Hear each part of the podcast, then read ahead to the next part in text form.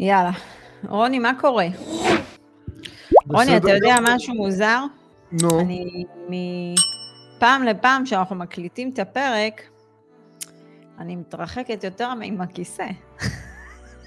אף אחד לא רואה את זה, אבל אני מתרחקת. מפעם לפעם את אה, מתרחבת ומרחיבה גם את תיק הנכסים. בדיוק, זה הכי חשוב. אז יכול להיות שכשהם יראו את הפרק הזה, ספציפית הזה, אני אהיה בשבוע 40. אז אה, הרבה. אוקיי. אנחנו מקליטים את זה באוגוסט, רק שתדעו. אוקיי, רוני, היום יש לנו פרק מיוחד. נכון, אנחנו בחום יולי-אוגוסט, ואתמול קיבלנו חום אה, מאיזשהו דוח ששלחת לי, אבל לפני שאנחנו נצלול לכל הדברים, אנחנו נעשה פתיח, נכון? ברור. אז יאללה.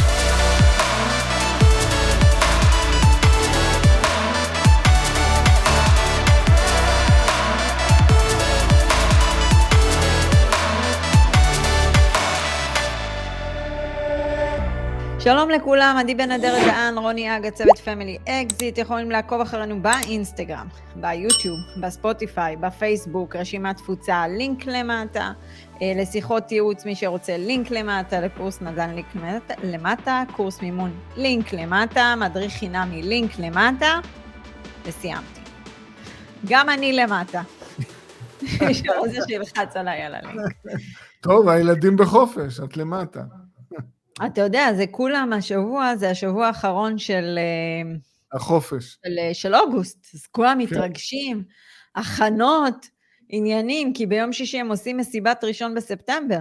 אתה מכיר את אה, המסיבות? אוקיי, לא. כשהולכים לבית ספר, יש כזה קשת של בלונים, יש אפילו בובות. לא, שמים את ההורים בתקופה שלי. זה לא לא היה, לא היה קיים. אז יש לנו, החבר שלנו, אלדד, שהוא גם בן דוד שלי, כן. אז הוא מתנדב כל שנה להיות בתוך בובה ענקית. אגב, יניב, אם אתה יכול, תשים את התמונה שלו עם הבובה. הוא מתנדב בראשון לספטמבר, ובפורים להיות בתוך בובה. עכשיו, אני אומרת לעצמי, סבלתם נניח, סבלתם, כן? כי לא אמורים לסבול עם ילדים בחופש, נכון? זה המקום הטבעי שלהם בבית. נניח סבלתם כל החופש הגדול, אתם מכניסים את עצמכם עוד לבובות? בחום הזה. זה מסירות והקרבה. בדיוק. אוקיי. אז היום יש לנו פרק שנקרא השקעת נדל"ן בתל אביב בתשואה חלומית. האם זה אפשרי, רוני? האם קיים מוצר כזה בפועל? עדי, אני קיבלתי את הדוח שמאי, ופשוט, אני מאז נמצא במועקה. רגע, רוני, בוא נעשה רגע קונ... אה, כאילו קשר, קונקשן. מי שלא ראה את הפרק של כמעט הפסדנו דירה, אה, כמעט הפסדנו 150 אלף 150,000. שקל, תלכו לראות, ואז יתקשר לכם לפרק פה. אה, יניב, תשים לינק למעלה, ככה הם יכולים ללחוץ על הלינק ולראות. בגדול, אנחנו ממשכנים את הנכס של רוני, אה, ועכשיו אנחנו בשלב האחרון. נכנס שמאי, שצילם גם את הסוחר מאיזושהי סיבה בדוח שמאי, לא ברור למה. ומה יצא הדוח שמאי? מה הסכום, רוני, של דירתך? מהי הדירה, קודם כל? תן לנו את הפרמטרים. קודם כל זה, תראו, זה דירה בפריים לוקיישן, אה, זה באזור של דיזינגוף, אה, שדרות בן גוריון, רחוב צדדי קטן, דירה בבניין בין 60 שנים, אה, בלי חניה, בלי מעלית, 55 מטר מרובע נטו. השמאי. העריך את הדירה, זה, הרי תל אביב כבר חצי שנה בירידת מחירים. הוא העריך את הדירה ב-3 מיליון 650 אלף שקלים, ותזכרו, בדרך כלל השמאים מעריכים את הדירות 5 עד 10 אחוזים מתחת למחיר שוק האמיתי, כי הם מייצגים את הבנק יותר מאשר אה, את לוקחי המשכנתאות. שאלה, כמה כסף אתה, וכמה אתה קנית בשנת 2014? אה, 2 מיליון 370, יפה. שזה היה מאוד יקר. שזה היה כביכול פיק. עדי, זה שמכר לי את הדירה, קנה אותה במיליון מאה, וואו. אה, שלוש שנים לפני כן, כן. טוב, בסדר, אי אפשר להגיד, אבל עדיין היא עשתה... לא, בסדר, גדולה, היה כן. בשלוש שנים הייתה עלייה מאוד חזקה. ונזכיר שאתה קנית אותה במזומן. מזומן קניתי אותה, נכון. אוקיי, סבבה. עכשיו, מה שאנחנו נעשה בסימולציה הבאה, זה, נניח אני באה לקנות את הדירה מרוני, אוקיי? אני היום. הולכת, היום, או משקיע, לא משנה. בא לקנות, כן. הוא מחובר לארץ ישראל בעבותות. מישהו אמר לי לפני כמה ימים שהוא מתכונן להשקיע בטיביליסי, כי הוא מחפש מיקום חזק כמו תל אביב. אוקיי. אוקיי, והמשכורת בטיביליסי כמו בתל אביב? כנראה.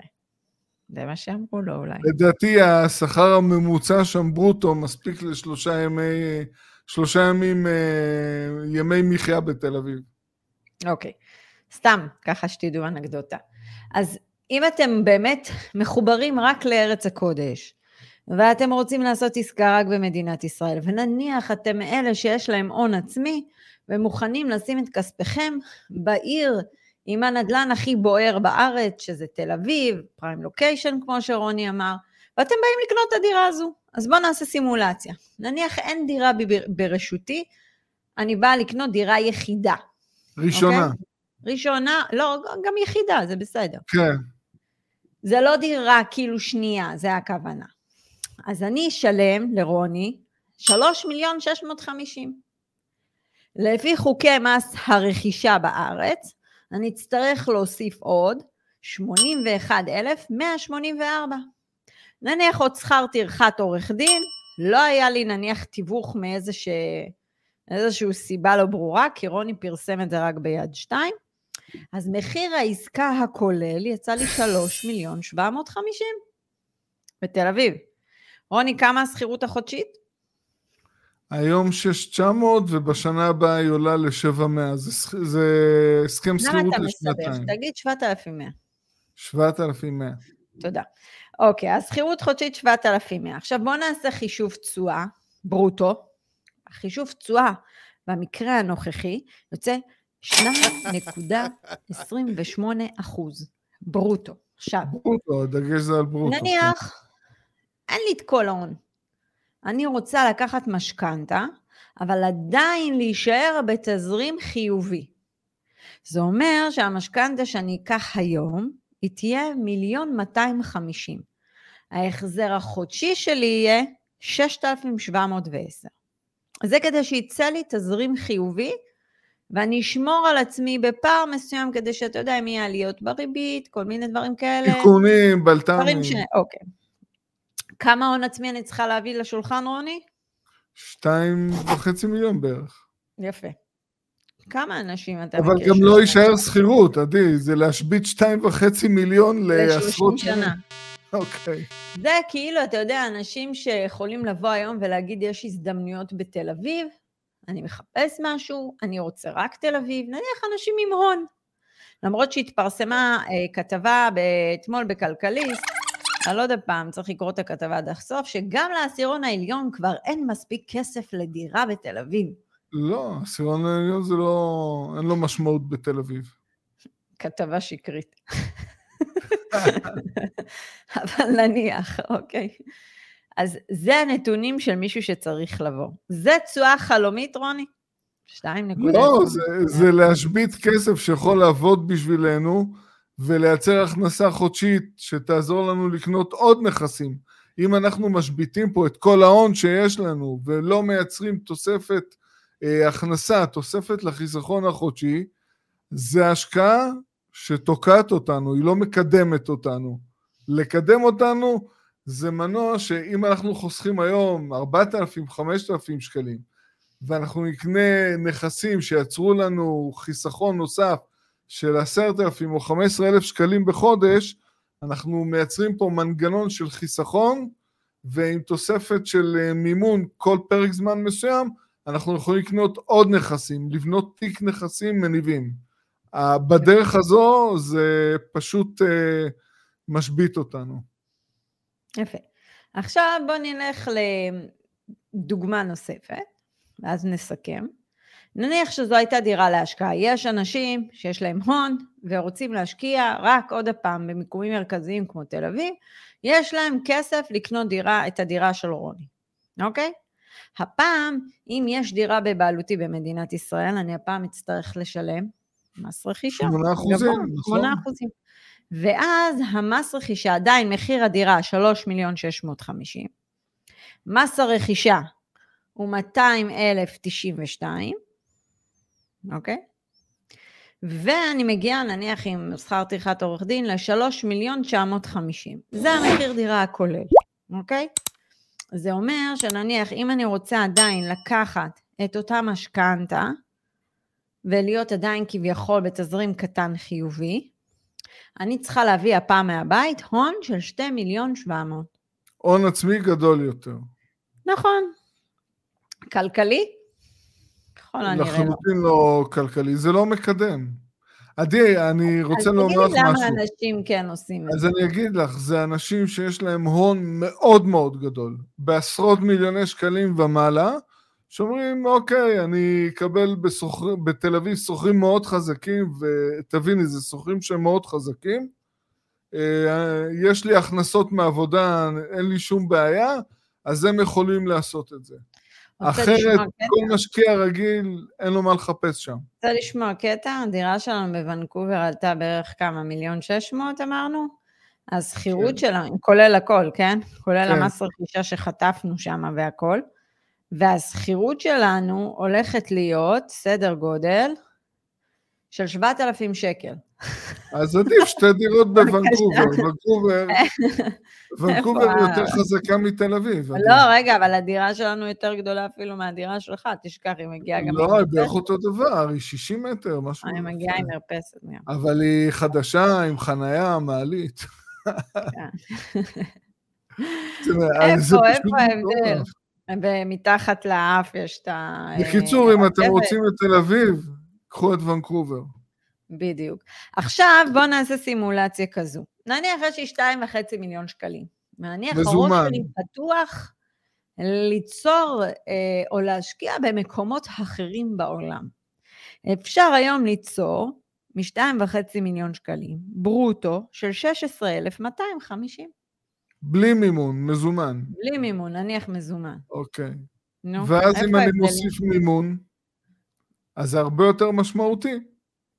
וגם אני יצרתי פה? בקלות, בקלות, אם אני חוסך 4,000 שקלים בחודש ועוד 15-16 אלף שקל בחודש, זה מנגנון שמייצר לי 20 אלף שקלים חיסכון חודשי, זה 240 אלף שקלים בשנה. אה, זה אומר שכל אה, שנה אני יכול לקחת אה, קצת מימון ולקנות נכס מניב נוסף. יפה. עכשיו, זה כביכול הייתה הנקודה שרצינו להראות, שהרבה פעמים פונים אלינו אנשים, ואגב, אנחנו רואים אנשים עם מיליון וחצי, ושני מיליון שקלים, וגם שלושה מיליון שקלים, וכאילו לא מצליחים לשחרר את הזיקה למדינת ישראל. אתה יודע, אתמול פורסם שמדינת ישראל זכתה בטייטל של כן. המדינה הכי יקרה ב-OECD.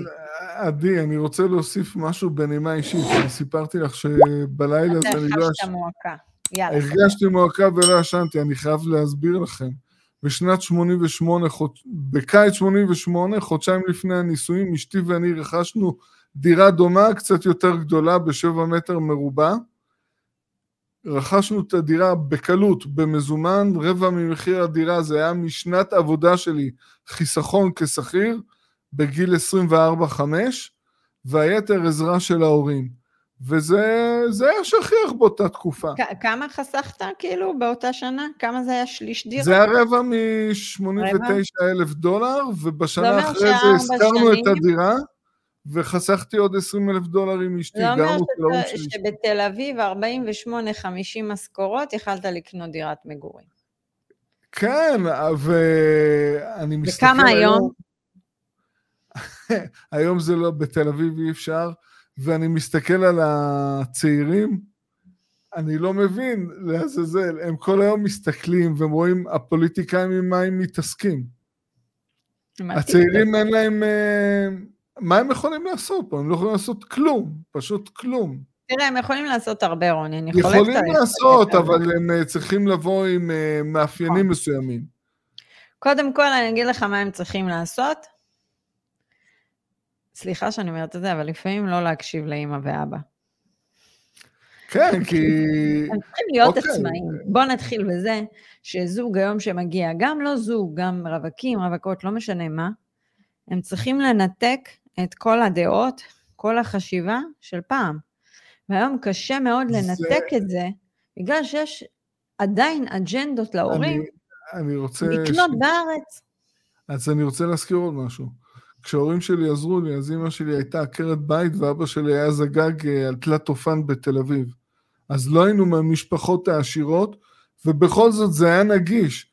הגידול הזה, מה שאני מנסה להעביר פה, זה הגידול הזה המטורף בעלויות המחיה, זה משהו שאנשים צריכים להבין שבאמצעות שכר העבודה אין סיכוי אה, לרדוף אחרי הגידול בעלויות מחיה, בטח בעולם הטכנולוגי של היום, של שינויים די תכופים וגידול בעלויות מחיה, זה לא יעזור. חייבים משהו הרבה יותר חזק. הפתרון, הפתרון הוא היום להסתכל על שכר העבודה שלנו כאיזשהו קרש זמני. מקפיצה, זמני, נכון, נכון, עבור נכון. השגת יעדים כלכליים עתידיים.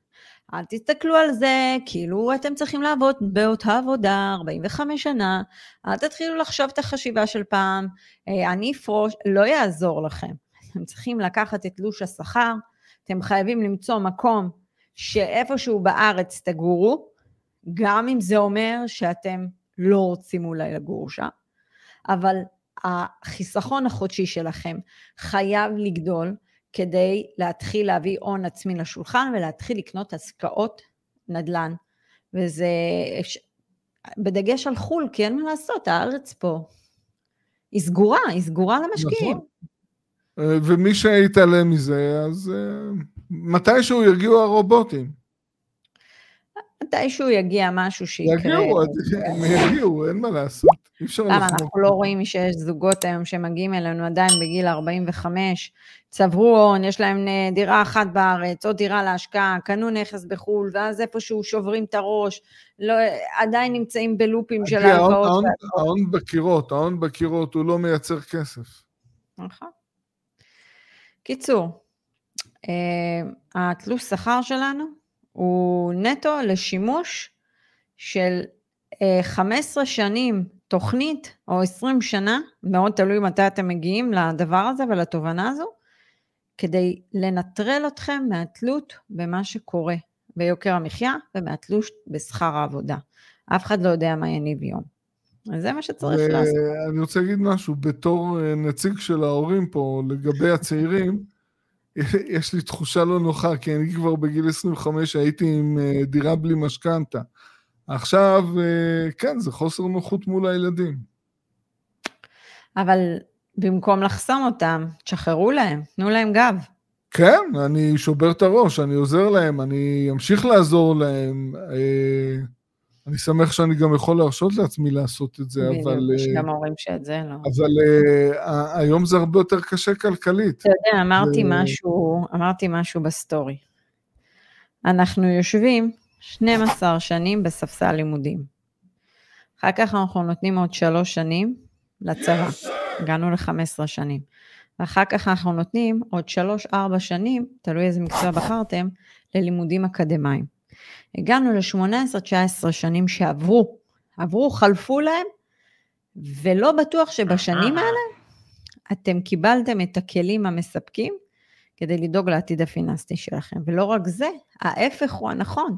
זה יצר לכם איזושהי מסגרת שכאילו אין יותר מדי, כאילו לאן אתה, להתפתח, כאילו במסגרות האלה, לא מדברת על שכר העבודה ודברים כן. כאלה. אני אומרת שכאילו, ה, לא פתחו לכם אופקים יותר מדי ב-19 שנים האלו, 18. וכאילו כשבאים אלינו אנשים ואנחנו אומרים, אוקיי, 12 שנים, 15 שנים, מסתכלים עלינו ככה. אבל רגע, בזבזתם עכשיו 18-19 שנים, מה עכשיו?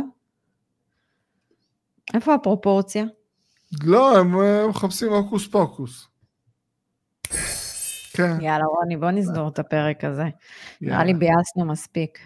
לא, אני... זה לא לבאס, זה לשקף את המציאות, כי על יוקר המחיה אני ידעתי טוב מאוד, אבל כשהמספרים האלה באו אתמול שקיבלתי את הדוח וזה עמד לי מול העיניים, ואז פתאום נזכרתי איך אני ואשתי, די בקלות אנחנו הגענו לדירת מגורים במזומן, ממש, זאת אומרת, אין מה להשוות בכלל, זה... כלכלית היה הרבה יותר קל. תראה, הפרק הזה יעלה ממש לקראת סוכות, ערב סוכות, אז נאחל לכם חג סוכות שמח, ושתהיה לכם שנה מדהימה. מקווים שבשנה הזו אה, אולי תפסיקו רק להאזין ותתחילו לבצע. כי מגיעים אלינו אנשים שמאזינים לנו שלוש שנים. חבר'ה. מה קרה בשלוש שנים האלה? היה עליות של עשרות אחוזים בשכירויות. אז חבר'ה, שיהיה לכם חג שמח. רוני, שלנו גם יהיה שנה טובה. שנה עם עוד, עוד, עוד הכנסות. יאללה, ברור. יאללה.